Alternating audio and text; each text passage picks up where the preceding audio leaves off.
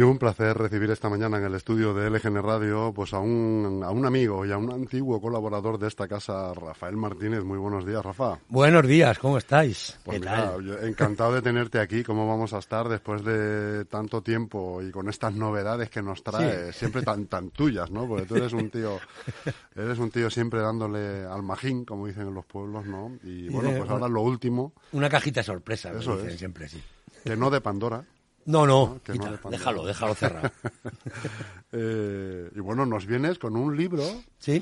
Con un libro que se llama, eh, eres el autor del libro La Luna Triangular, ¿no? que es, eh, bueno, pues varias historias.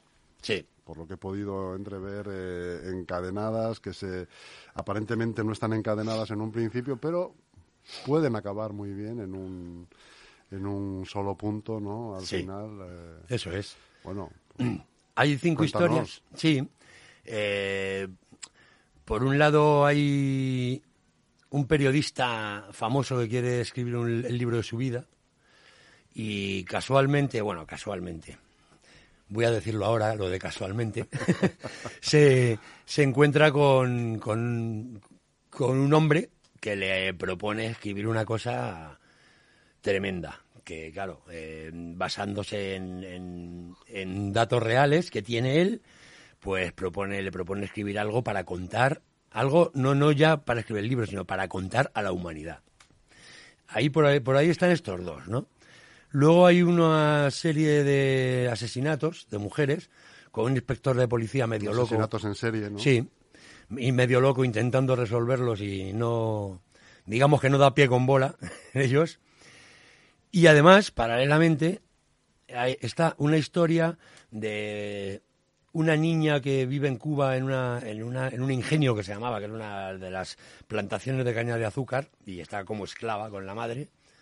Y bueno, por circunstancias, pues, pues termina en España y bueno, por la vida de, de, de esta niña cuando se va haciendo mayor, pues en la primera mitad del siglo XX.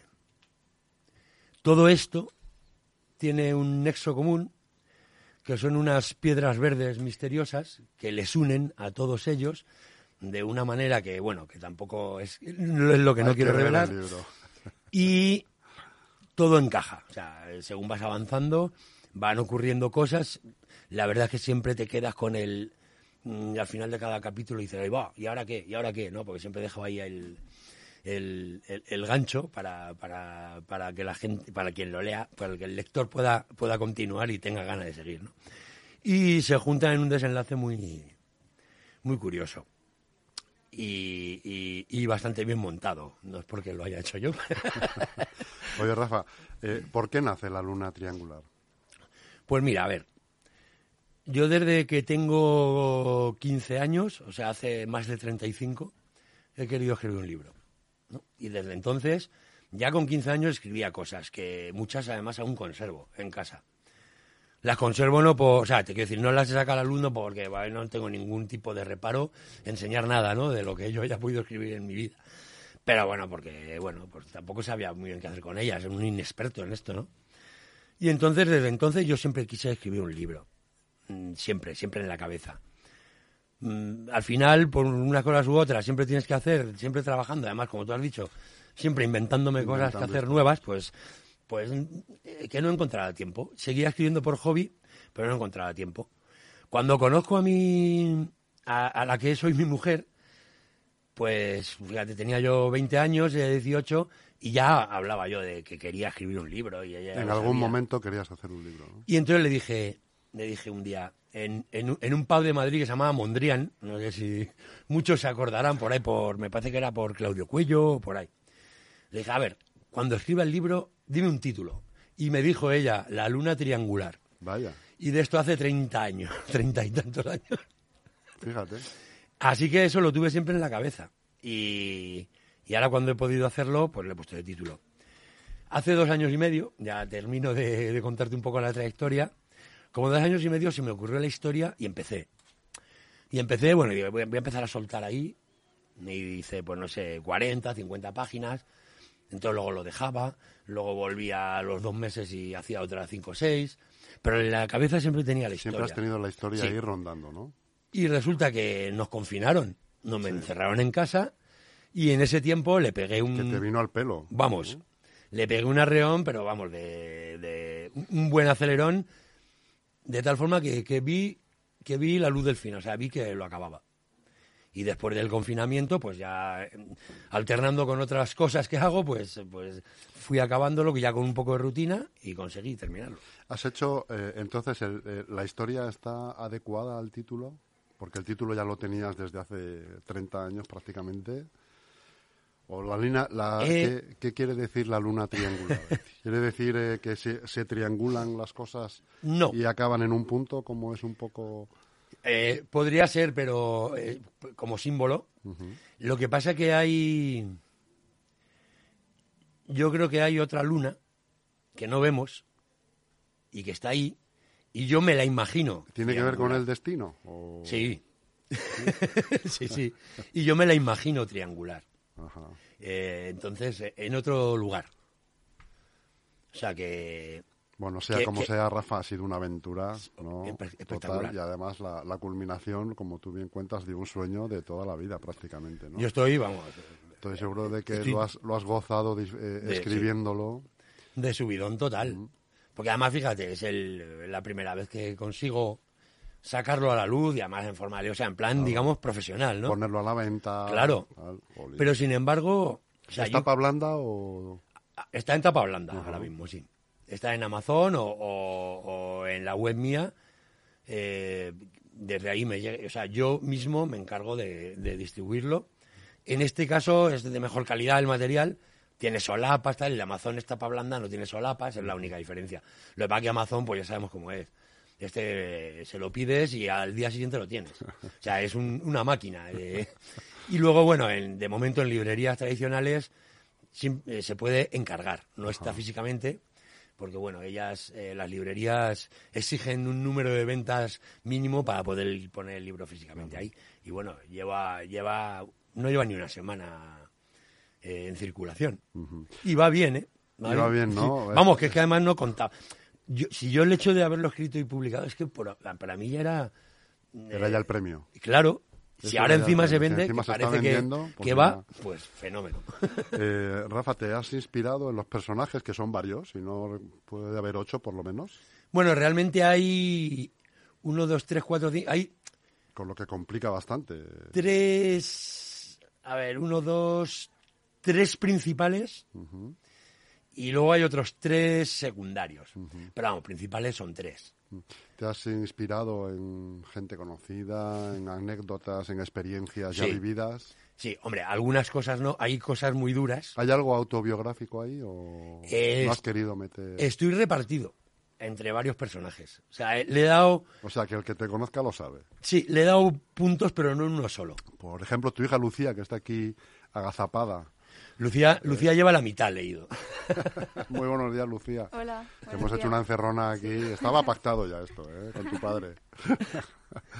Eh, Tú captas, eh, cuando lees el libro, cuando has leído La Luna Triangular, ¿has captado algo que te haya sonado? Hombre, esto a mí me lo ha contado mi padre o me suena de él o tal. Sí, bueno, estoy en ello leyendo todavía. Voy por la mitad, pero sí que hay cosas de él que, que veo en, lo- en que algunos que lo personajes y sobre ahí, ¿no? todo anécdotas que él cuenta de su juventud y tal, que ha ido metiendo como si fuesen parte de la historia. Ajá. Sí, es que hay una parte ahí.